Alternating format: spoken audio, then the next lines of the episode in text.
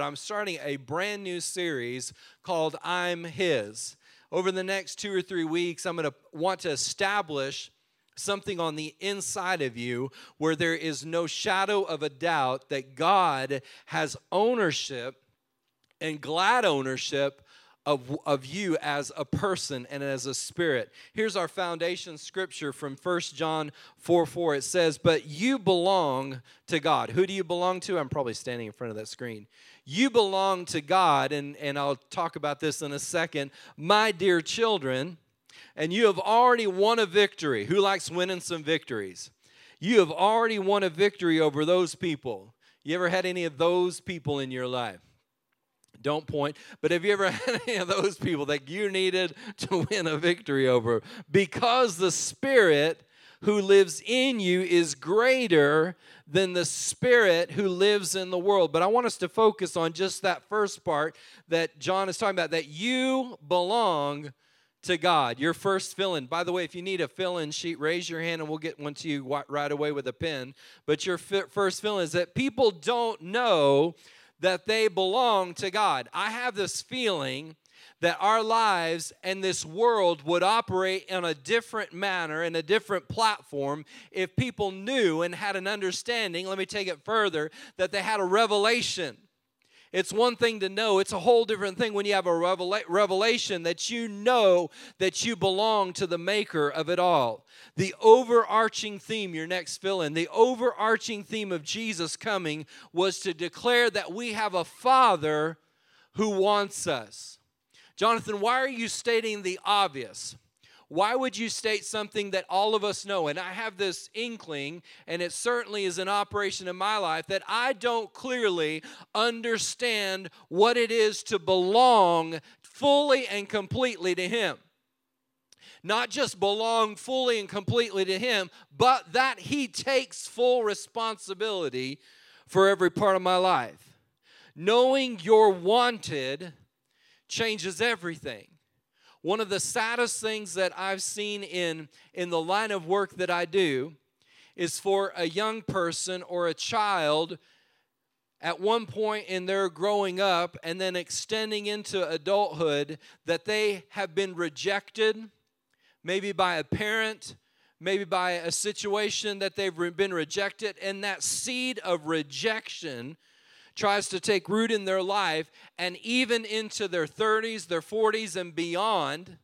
We found out just recently of, of an aunt of ours that passed away uh, probably 20 years, almost 20 years, 17 years ago, that she had a root of rejection inside of her from a situation that happened that probably when she was nine or 10 years old which is hard to believe because that's my youngest nephew's age and i'm thinking about what happened to her at that, at that age and how that caused a root of rejection to be in her life that affected her till, uh, till her 70s when she passed away that the enemy would like nothing more than us to not have a revelation and a knowledge of being accepted. Next week, I'm going to go more into what it is to be valued but not have a, have a sense of acceptance. And that only leads to, to places where we're trying to validate and prove and be something that we're not in later years. Knowing you're wanted changes everything. But John refers to us as children. And in referring us to children, and he says, he said, You belong to God, dear children. That there's a he wasn't just saying well that ought to be a cute thing to call them we'll call them kids. We'll call them children. That he was speaking something in this ownership of god this belonging of god to the to an extension of that god just doesn't want you but he wants you as children. Because he's talking to adults. He's not sitting in a he's not sitting in a preschool room He's not in kids' church. He's not in kids' zone, riding to the church of kids' zone, even though it wouldn't be anything wrong with that. He's talking to grown people. He's talking to people that aren't children anymore. What is he saying? Well, here's the first thing children don't have everything figured out. I think one of the challenges we face as people on this planet is that when we can't figure it out, we go to a place where we decrease the value that we have in life because we're trying to find answers to sometimes things that don't have answers. And God says, I want you to behave, I want you to know that you belong to me, and I want you to behave as children. And children, can I can I take it a step further? Children don't have things figured out and they could care less what's going on. If you have a kid that's coming up to you, grown-ups, and asking you if the mortgage payment is made every month, something's wrong. Because in most homes, bills are paid, home rent is paid for, mortgages are paid for, and kids don't have any clue what, what when and where and if that's happening. Because they trust. They trust it's going to happen. They they have a low a low uh, low sense of having to figure everything out. You know what else? Children have a high level of trust. You don't believe that? Have some kids stand up on a wall and you're standing there. What do they say? Catch me. You're like, oh my gosh. And you're praying in the spirit. Oh, Father, give me the strength.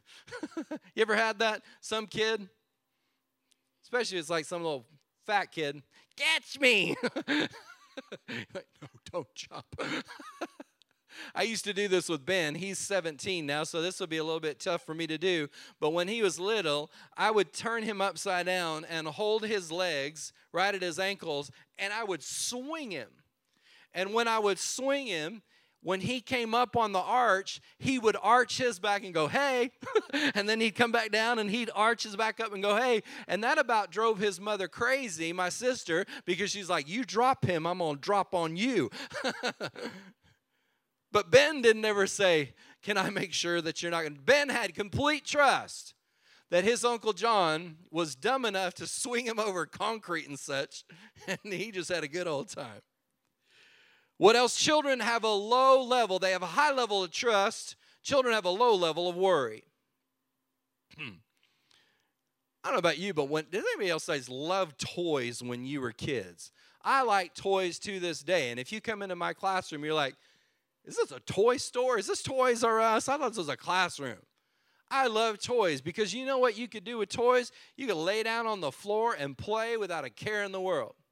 Man, I'd make cities for my cars. Anybody else Hot Wheel fans or, or Matchbox fan? I mean, I'd make cities and I'd roll them around. I had G.I. Joe figures. Anybody else into G.I. Joe? These girls are like, get to the stuff we like. Okay, My, my Little Pony. Any of you girls out there, My Little Pony freaks? Huh? I had a sad moment the other day. Uh, we, we were going through Costco. My brother Robert was with us. We took our mom to Costco. Somebody just dropped their phone. Hopefully, have AppleCare on it. And we go, they have all the Christmas stuff out at Costco. And you know what I came across, Allie? They had a whole big display of Cabbage Patch dolls. I just looked at that. You know why I looked at it sad? Because I remember back in the day, this was before you were even born, Annalise. I would buy three Cabbage Patch dolls every Christmas one for my boo, one for my Tika, one for my sweet pea. Now I don't know what to buy them for Christmas, but that was easy. And I'd buy them cabbage. You still have your cabbage patch? Yeah, Allie still's got her cabbage patch. They ride around in the Volkswagen Beetle with her. Kind of creepy, but oh well. She gets in the HOV lane and, whoo, I got cabbage patch. Hmm. I don't have any clue what I'm talking. Oh, when your kids, low level of worry. You're not worried. I'm not. I can't do it now because I couldn't get up off the floor. But I'd be laying on my stomach, rolling cars around, making all kinds of noises and stuff. Why? Low level of worry high level of trust, low level of worry. Kids, uh, kids know how, how to have fun. Have you ever been walking behind somebody at the mall or something? They got little kids. I'm telling you what, you, have you ever seen them walk? I, will tell you how teenagers walk. You get into Burleson High School, they dragging their flip flops, going to class, 30 ton backpack on. Not little kids. Are you kidding?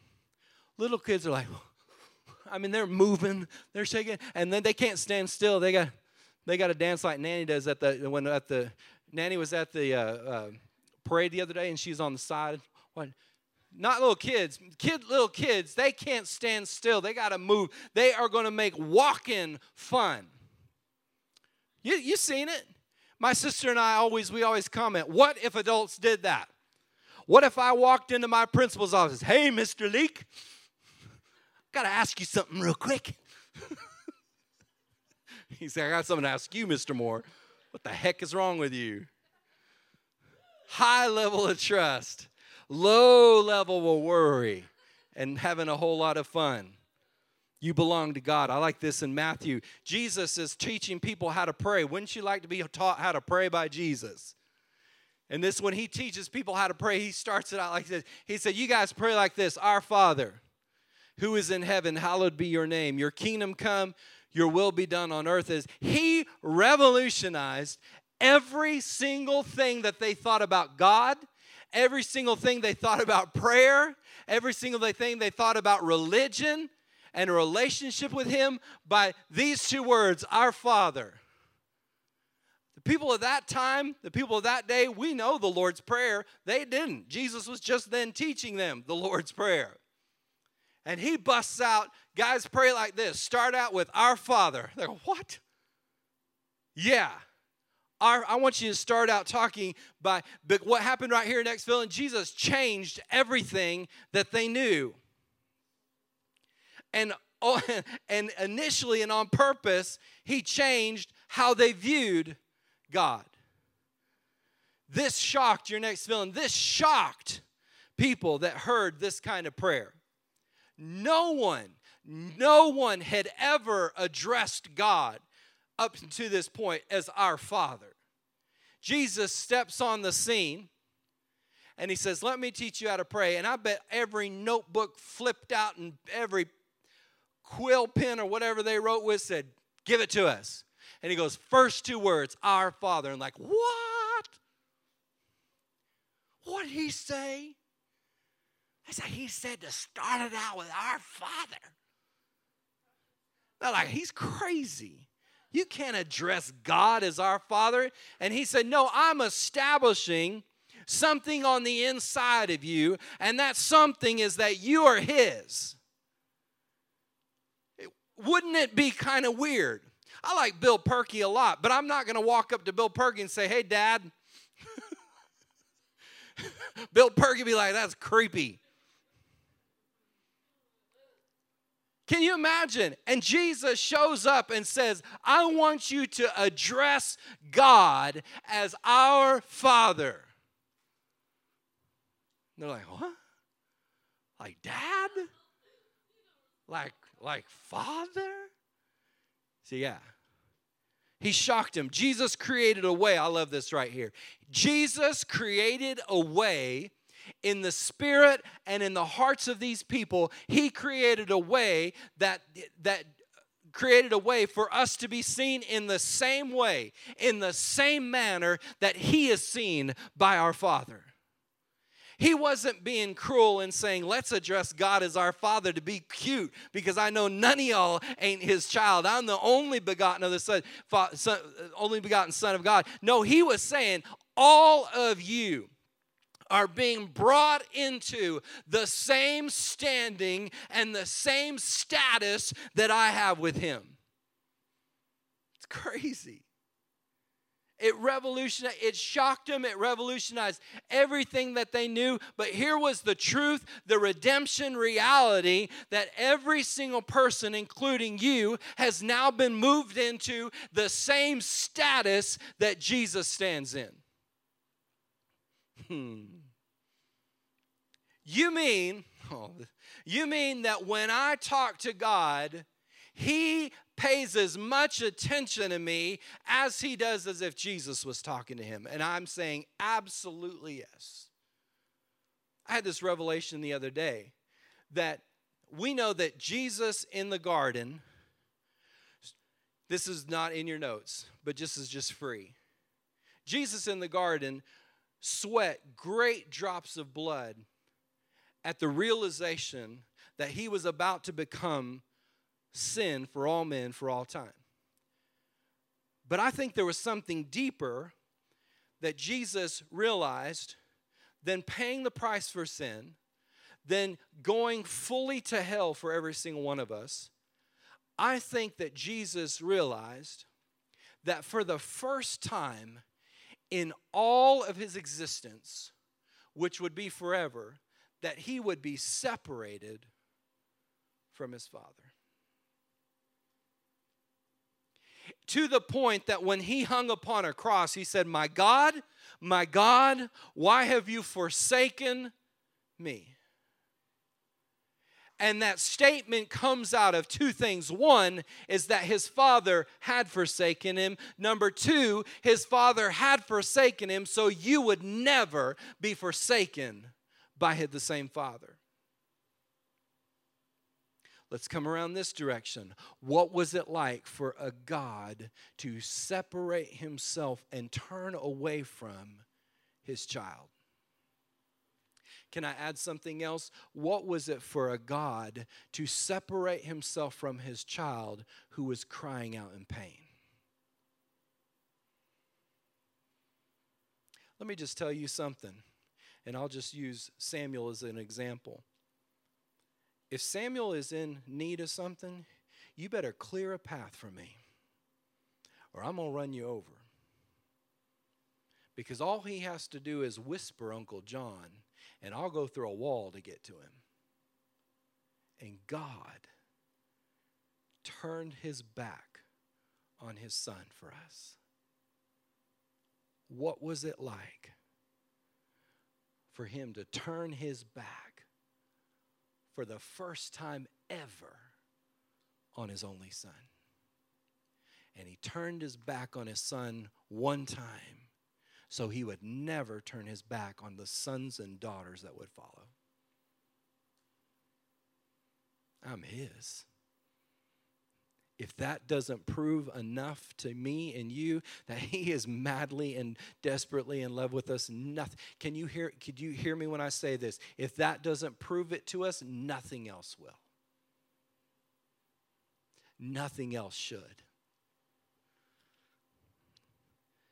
You belong, I like this in, in 1 Corinthians, you belong to Christ, and Christ belongs to you. In Corinthians, you belong. Next week, I'm going to talk about be belonging. You belong to Christ. You're feeling your heart will always look through a filter. I like these free thinkers, which are not really free thinkers at all. I'm going to get myself in trouble. I like these free thinkers that think that, that they have it all together. Is anybody else tired of, of everybody that has a blue check next to their name on Twitter? That means that they're recognized as a celebrity or somebody of status, telling everybody else how they're supposed to think about everything? and how much better that and more and well informed and that their moral standard is so much higher than the rest of us Okay, I'm going to get off that get off that soapbox before I slip off. But isn't it interesting? And this is true of all of us. So let me just clarify this for everybody thinking that I'm thinking I'm somebody different. That all of us look through a filter. That you either have a filter of truth or you have a filter of a lie. Can I help you out with something? That somebody that's viewing life and moral and, and, and standards through a filter of a lie is going to be the last person to understand that they are looking through a filter of a lie. But the truth is, we've all, none of us, none of us have been uh, absent from looking at life through a filter of a lie. All of us have, have been uh, victims of that. But this, this is a, from a camera, Taylor. I'll be careful with it. Used. I say, but this, if you view through this, you're going to see through the filter of whatever this device is, and and. You probably can see to great length so you can see in in uh, close-up images but your your perception your reality is going to be filtered through this in the same way, when you view who you belong to, when you view the redemption that's over your life, let me take it a step further. Kris Vallotton says stuff like this that when you are, are dealing with, with uh, well, let me not go that far this week, I'll go to it next week. But when you're dealing with your life being established under, under, under the premise of a lie, that you're filtering what you believe and what you think and what you say through the filter of that same lie.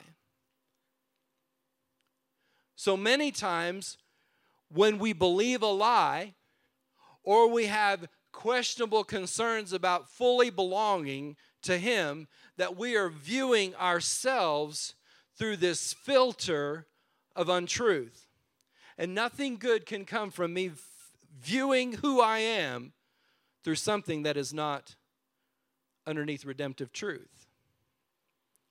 Let's keep going in, in your fill ins. Belonging is always, I'm going to go into this more in depth next week. Belonging is, is always in the search of acceptance and worth. I'm going to try to not delve into that because next week I'm going to unpack that.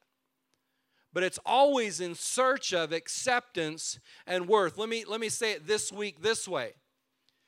That's why people struggle with belonging to God because they don't think they're acceptable and they don't think they're worthy. And so when you when you make a statement that we belong to him or I am his, it is under the filter of I don't think I'm acceptable in his sight. I don't think that I'm worthy in his sight. And we'll go into that more next week. But everybody, let me say this this way, everybody without exception is living in that state that we are looking for acceptance and worth in who we are. The enemy wants you to look through a filter where you think you don't have significance and are not great worth. I'm not to jump ahead, even though I'm almost done. That if he can, if he can distort, let me say it this way. That bless you, let me say it this way that many people that are under the influence or under the filter of a lie have had their senses distorted to think something else. Can I take it to root level? That they have had, they are dealing, and every one of us is, deals with this, but I'm talking about people that, that are dealing with, with uh, great senses of, of a lie that they have had their senses, the root level is that they have had their senses, their filters to a place where they are looking for acceptance and they're looking for worth. And can I say it this way? They're looking in all the wrong places. Let me help with this if we look for acceptance and in worth in something that is outside the de- design of God, God's redemptive purpose for us, then anything that's outside of that is under the filter of looking for acceptance and worth under the filter of a lie. James, this is this is great. James. Anyone who listens is it 23? Can I go back to 23? Anyone who listens to the word but does not do what it says, let's just full stop right there. Anyone that looks at that we have been placed in a position of full redemption, that we stand in the same standing as Jesus. Anybody that looks at that word but does not do what it says is like someone who looks his face in a mirror. Verse 24, please. And looking at himself or herself goes away and immediately forgets what they're looking at. Now, that's like this. Now, I recognize my mug, and yes, I have this old lady mirror. I don't know where I got it, the dollar store or something like that. Does this look like an old lady mirror? Yes, because every once in a while I get an eyelash caught in my eye, and you know, you got to fish it out with this. People make fun of me because I pull out my mirror. It's like, what do you want me to do? It's a mirror. What's that? That's that. What are you doing with that mirror? Well, I'm looking at my hairdo. What, what do you think I'm doing with this mirror? trying to fish out an eyelash. But it, they'd be like looking in this mirror. Hey, what's up? Looking in this mirror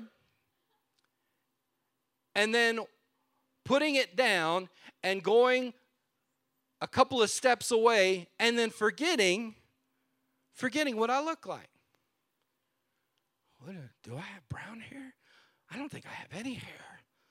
Or maybe I got blonde hair. Am I thin? Y'all just hush up. I know y'all like, oh, no, no. Am I handsome? Am I a good looker? but that is the indication that's given by the Word of God is that we look in this and then we go find out what Twitter or Snapchat or Facebook or whatever else, Instagram says, and we forget who we are. Can I make this statement without becoming everybody's enemy? That if we have this extensive barrage of pictures of ourselves along every social media platform or whatever, we really are looking for something other than our face. I'm to look in the camera. Sorry. because we're looking for an image that is a reflection upon ourselves, and the Word of God indicates that this is the image, this is the reflection that establishes under us under a, a different, a different sort of acceptance and worth that is in line with who He is. So if we see ourselves in this place, then we don't go away wondering what we looked at look like. Can I can I take it a step further? That when I look in the mirror of this on who I am, what I really look like to other people becomes really insignificant. Because who how he makes me look that if I get that revelation that I'm his, that I belong to him, it changes everything. Most people struggle with image because they have the wrong image of themselves. And unfortunately, it's usually masked behind this thing that they have it all together, that they know who they are.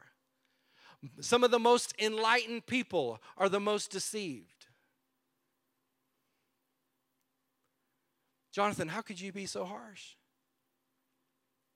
Somebody's got to speak truth to people and not continue to tell them it's okay. It's okay to make you your own God. It's okay to go find yourself in whatever.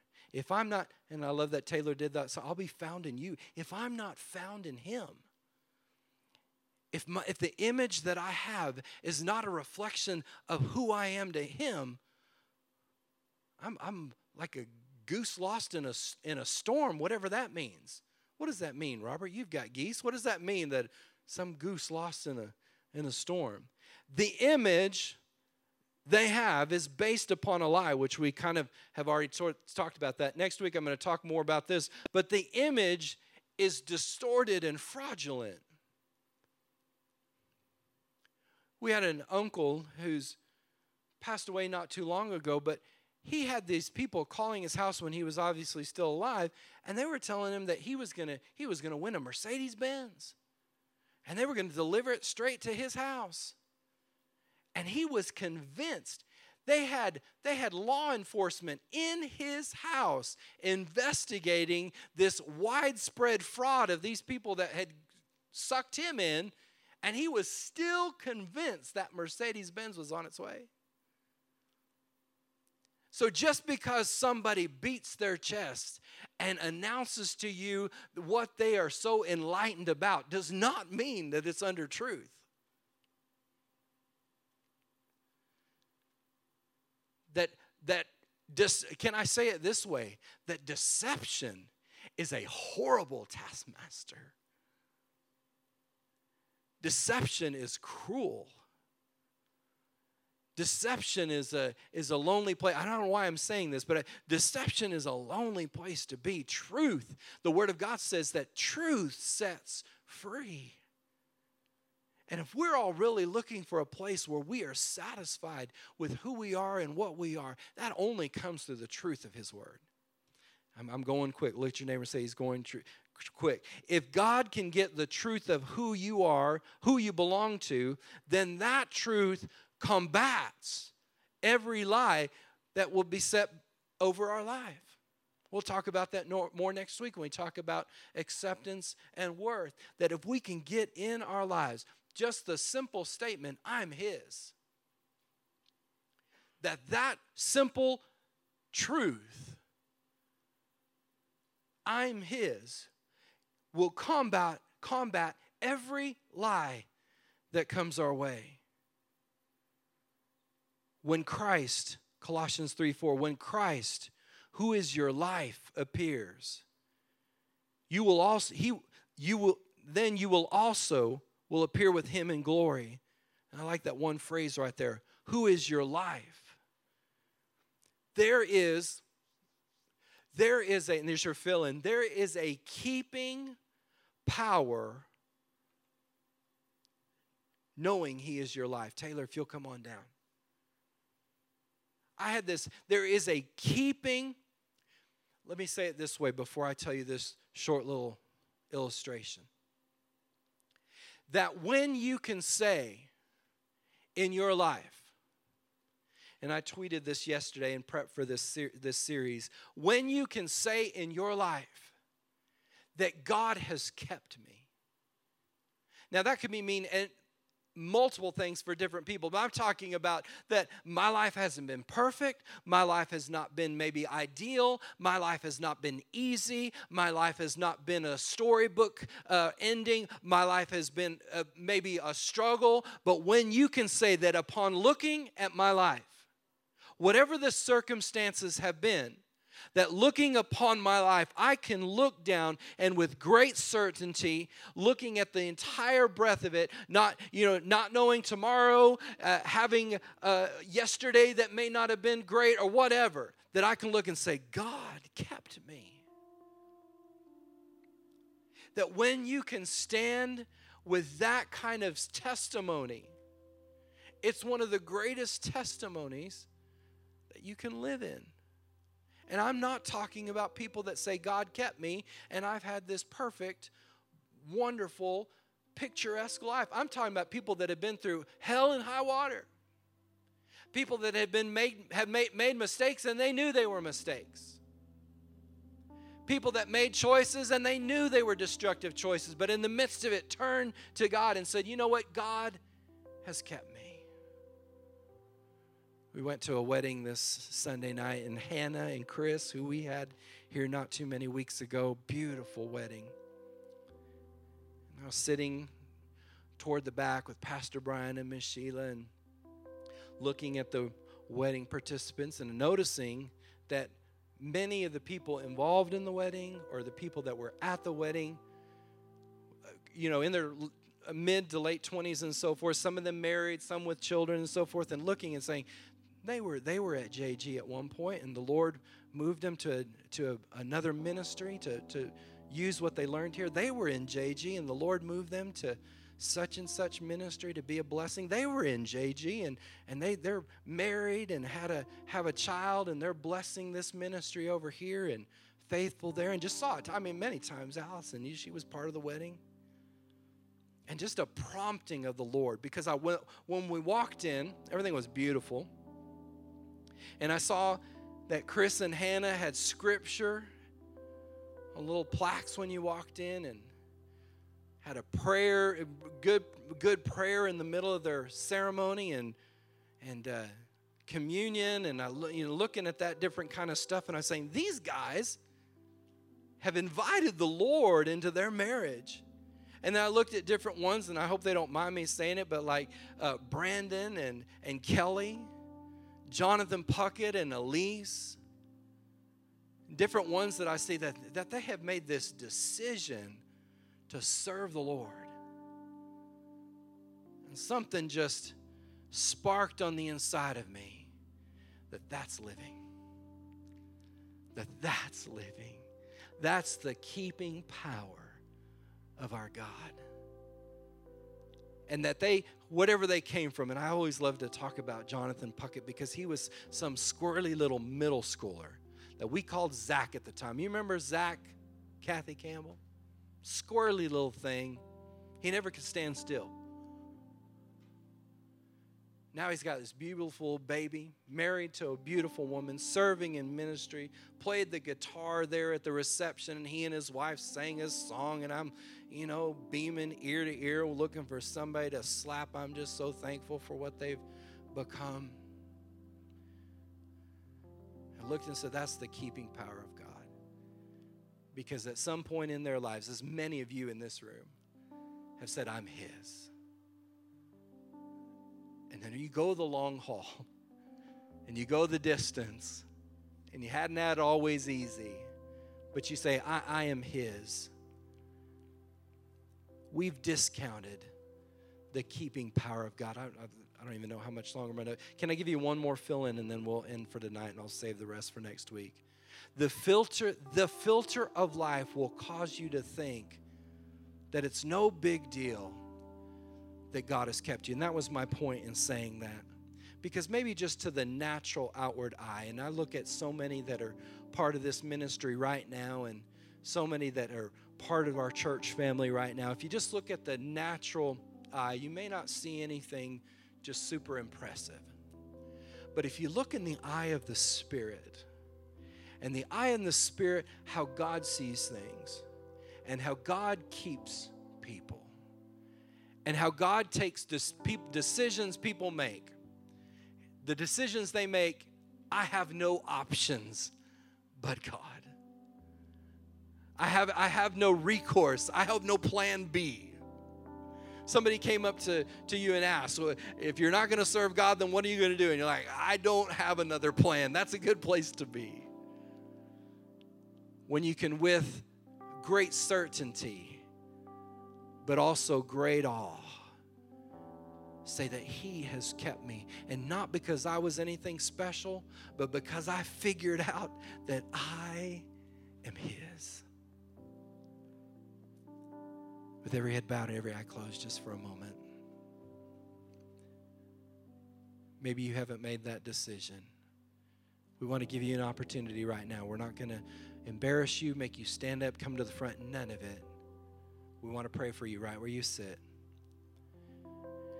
And if that's you where you're saying, Jonathan, I want to give my life fully to the Lord, will you pray for me right where I sit? Just raise your hand and then you can put it right back down. Thank you. Anybody else saying, you know, Jonathan, I want to give my life fully to God? Maybe at one point you've made that decision, but your heart is away from the Lord. And you want that same prayer. I'm not going to, once again, no embarrassing, no drawing attention to you, just simply praying with you where you sit. If that's you saying, Jonathan, I need to, my heart to return fully, just raise your hand where I can see it, and then you can put it right back down. Let's all pray this together. Heavenly Father, that's right, just repeat it out loud with me. Come afresh into my life right now. I make a decision to follow you from this day forward. Thank you for forgiving me of all my failures and making me brand new right now. In Jesus' name we pray. Amen.